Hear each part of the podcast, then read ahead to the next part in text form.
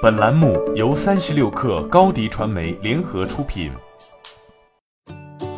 本文来自微信公众号“不凡商业”。很多事情经常会以一个戏剧的方式结尾。最近成为话题焦点的是滴滴，但是很可能这一波顺风车危机下受伤害最深的不是滴滴。在乐金女孩遇害事件发生后，滴滴宣布从八月二十七号零时起，在全国范围内下线顺风车业务。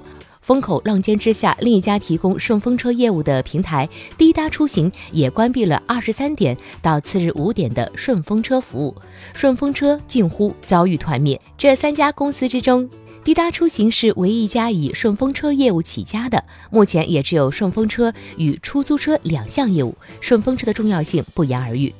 滴答很可能会成为滴滴的替死鬼。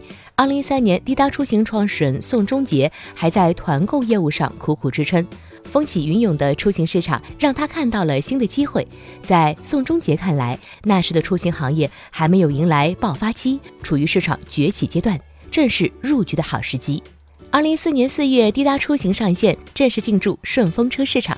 七个月后，滴答出行就对外宣布已经获得 IDG 资本的一百万美元 A 轮融资。随后，滴答出行又快速拿到两轮融资。在 C 轮融资的通稿中，滴答出行说将增加好玩有趣的轻社交功能。自此以后，滴答并车就一直致力于放大自己的社交属性，相继推出顺路同行圈、下单通知好友、行前沟通等一系列的社交功能，希望通过社交来提升拼车效率和体验感，试图使用户的出行更有温度。根据易观千帆数据显示，目前滴答出行日活跃用户达到一百零一点六万，仅次于滴滴，位于网约车行业的第二名。二零一七年十月二十号，滴答出行宣布上线出租车业务，这也是滴答出行成立三年多以来首次布局顺风车以外的业务。然而，在零佣金的策略之下，滴答出租车业务的盈利能力依然为外界所质疑。在出租车业务短期内难以盈利的情况下，滴答出行的顺风车业务就显得尤为重要，这也被外界视为滴答拼车只选择在固定时间段下线顺风车业务的重要原因。有业内人士评论说，在滴答出行的平台上，一旦发生类似于滴滴顺风车的安全事故，滴答或许就彻底丧失了留在场上的机会。所以，如今的滴答出行正在主动弱化社交感。而现阶段，消费者对顺风车业务的恐惧心理短期内也难以消除，滴答出行难免会受到影响。或许这才是商业本身的戏剧性所在。